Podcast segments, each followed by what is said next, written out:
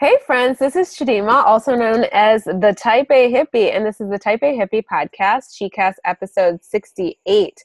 And I'm on with, she's becoming actually like one of my favorite people. And we just talked for honestly what should have been um, a pre call of five to 15 minutes was probably, I don't know, Christina, like 40 minutes.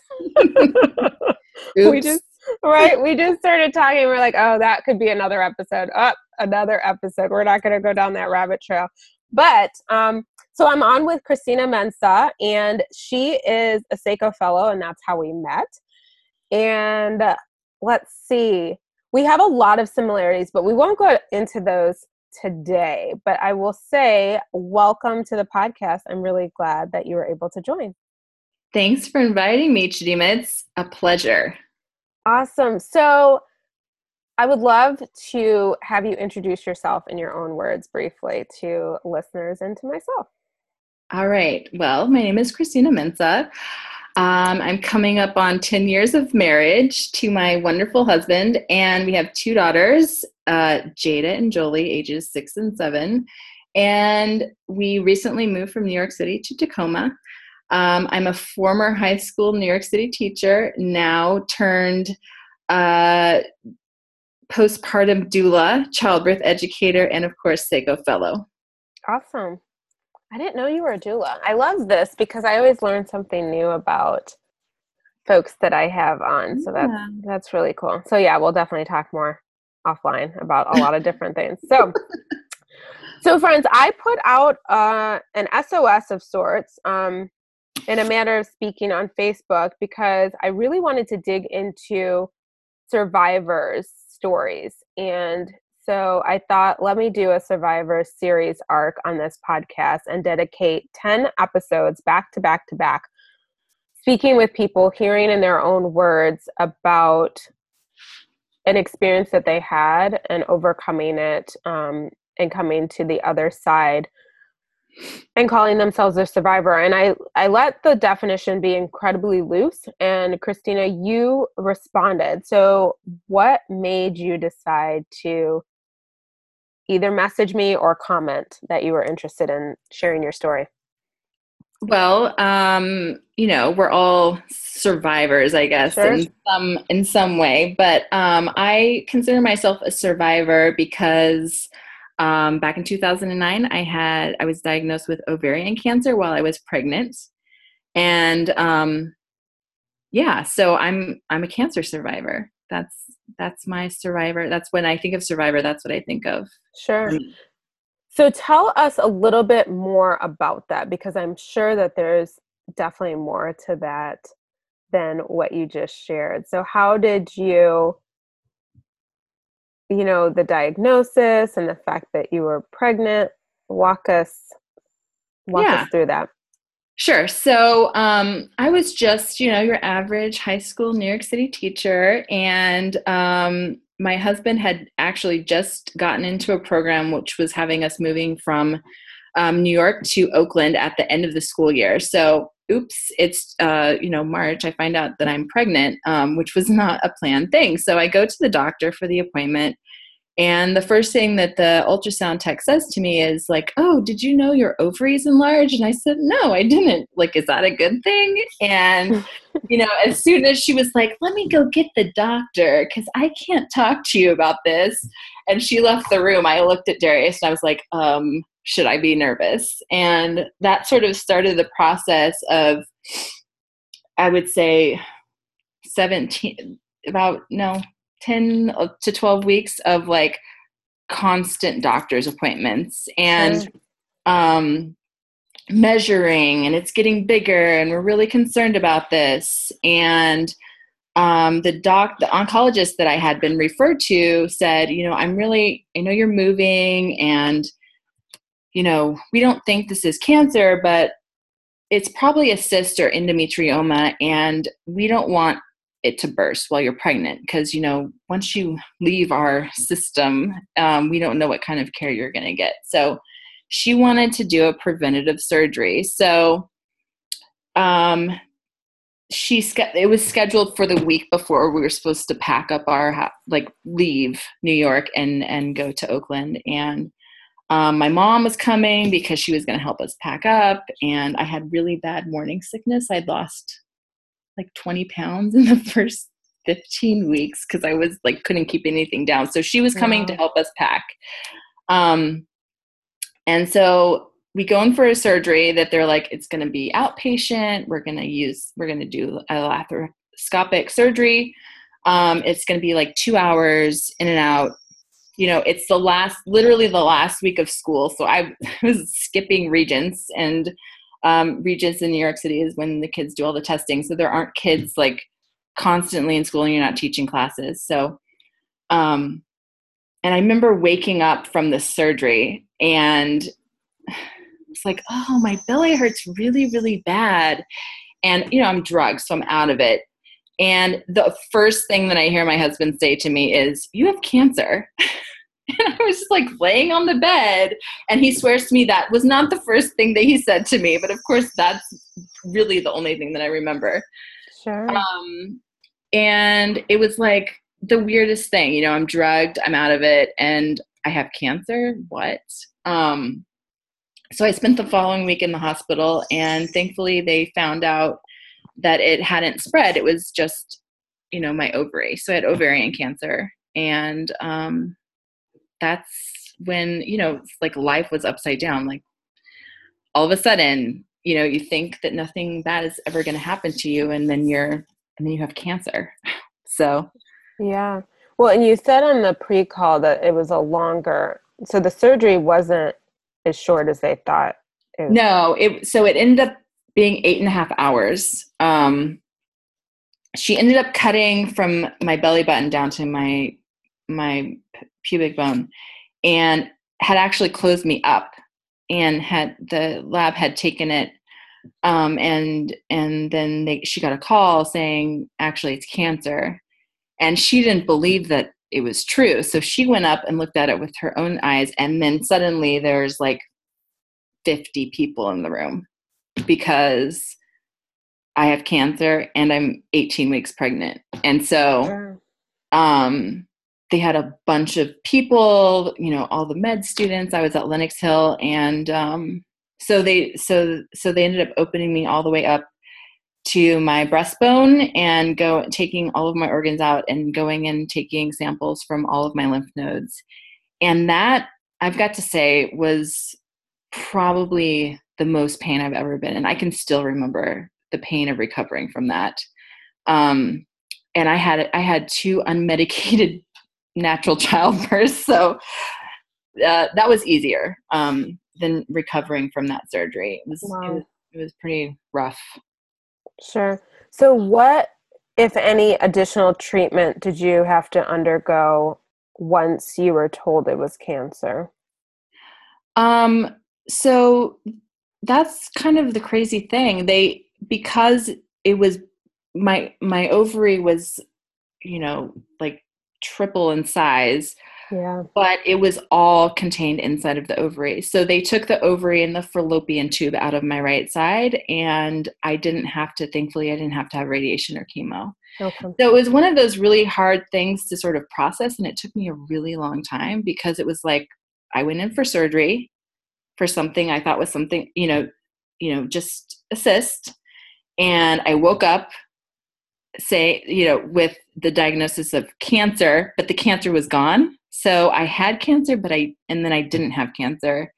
And I didn't have that experience of like chemo and radiation. So wrapping my head around that when it was, you know, it was more of like, it was harder for me to, in the immediate was like healing from such a massive surgery while pregnant and and then it wasn't until like a couple years later that i like wrapped my round around, head around the idea of like oh wait i had cancer.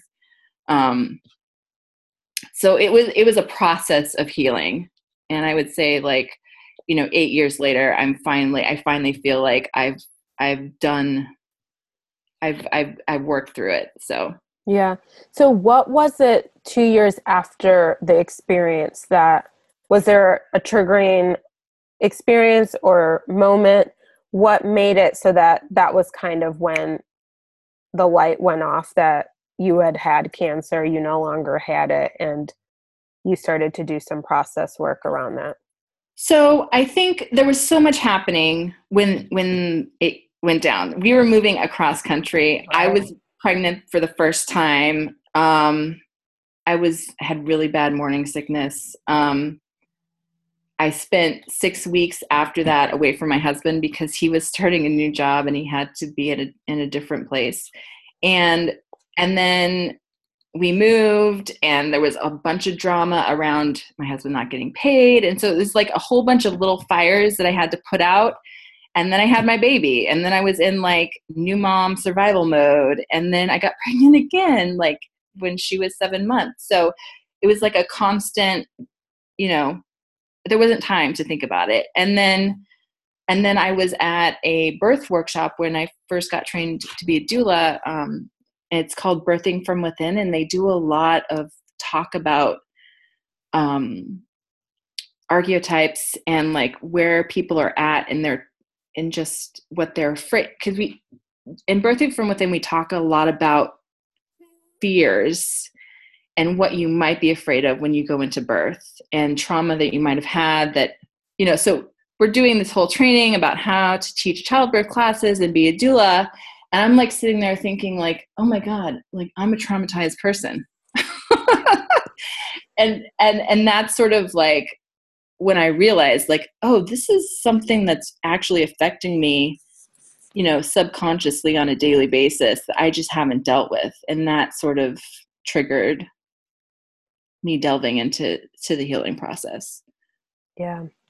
It's um yeah it's interesting that you say that it was kind of your work in another arena that made you think about your own experience um and what i find beautiful in that is that as you're doing work with you know mothers in your role as a doula having had an experience where you knew that you became more aware of kind of the past your past experience and um, maybe were triggered in you know in the training i'm sure that will come into play in a positive way in terms of you being empathetic to mothers that maybe you know having an experience that is triggering at the time of something from the past like some trauma that they've experienced um, mm-hmm. which is which is a beautiful thing. So so you said that you've still been doing work um, over the last you know eight years. What does that mean to you? Like what is the work or what has been the work for you um, in terms of coming to terms and healing well, so I, have I've tried to do so. I've been doing up until this last year. I did. Um, I've volunteered to do fundraisers to raise money for ovarian cancer awareness, and um, I've talked to other survivors, and a lot of it for me was like, well, I didn't. You know, people who are cancer survivors have gone through a huge you know like radiation chemo they've been so sick. They've been you know and i felt like i couldn't process it that way because i didn't have it when i woke up after having surgery if that makes any sense. Like i'm sure it was just a mental thing in my head where it's like well i didn't have cancer but then i had cancer but then i didn't have cancer. So um I, I had to do a lot of work around accepting, like, yes, you did.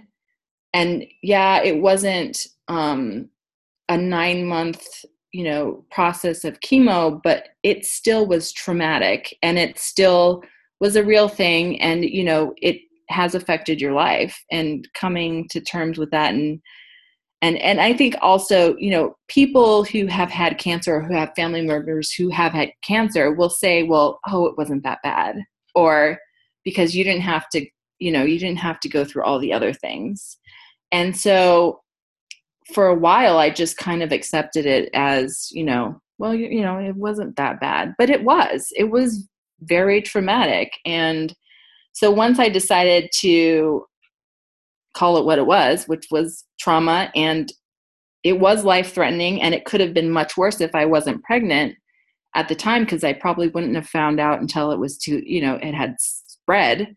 Um, then I was able to like deal with it and move on and, sure. you know, spread the word for awareness. Yeah, totally. So, speaking of spreading the word for awareness, what are some organizations that um, a listener, if they feel compelled to donate, where, what are some reputable sources or reputable places that you would suggest? Um, so, um, there is a there's a there's a lot of um, sorry, I'm trying to remember the acronym. Yeah, totally. Um, give me a second. Um, so there's uh, the National Ovarian Cancer Coalition. Okay.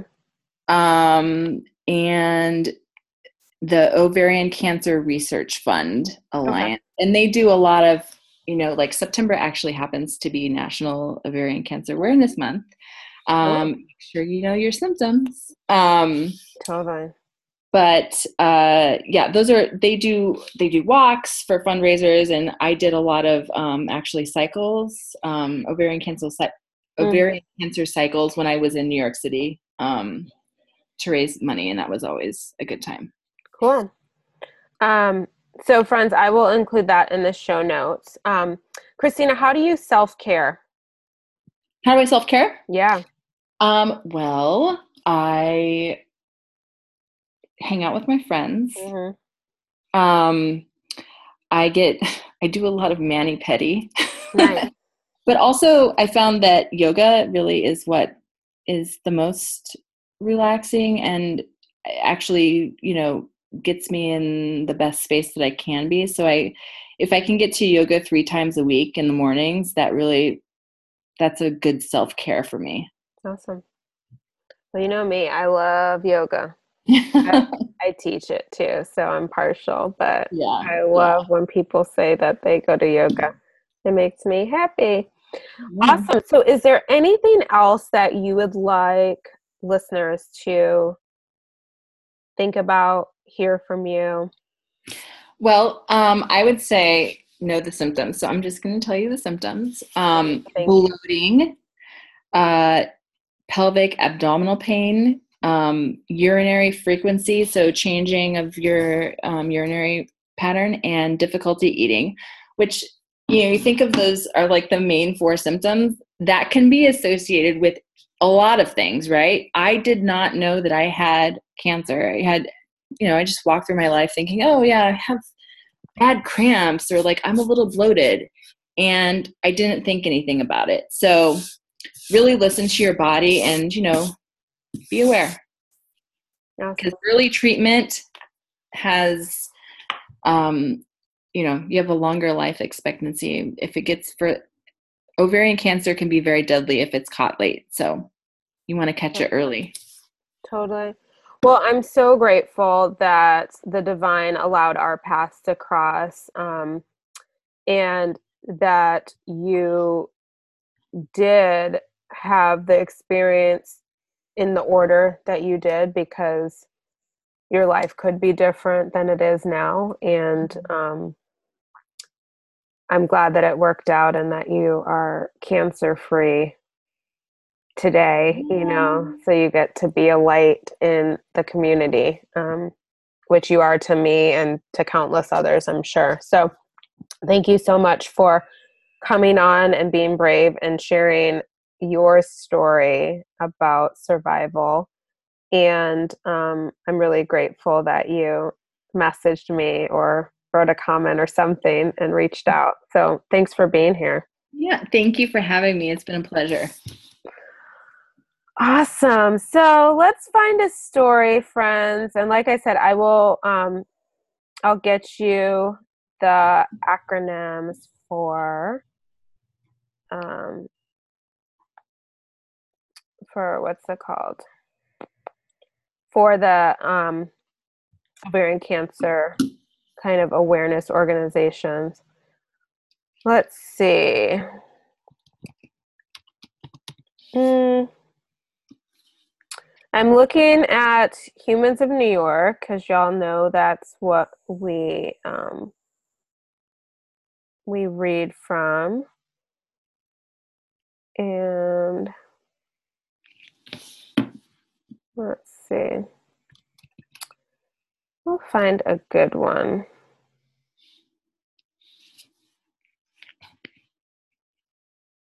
Okay, so this is a nice one.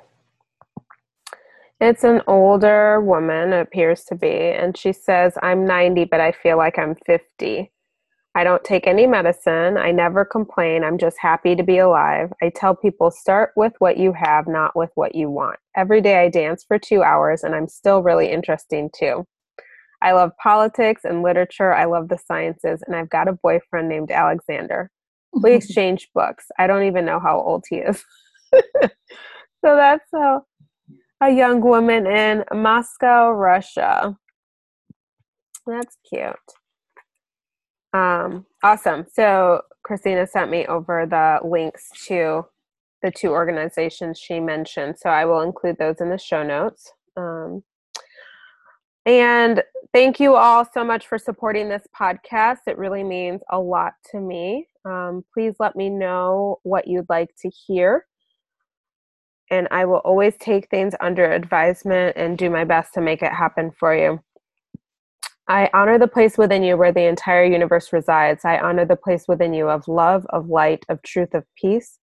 I honor the place within you where when you are in that place in you and I'm in that place in me, there's only one of us. So thanks again for spending time here. My name is Chidima, the Type A Hippie, and this is the Type A Hippie podcast, ChiCast episode 68. Definitely share this episode with someone who you could use some inspiration. Until next time, have a gratitude filled day. Namaste.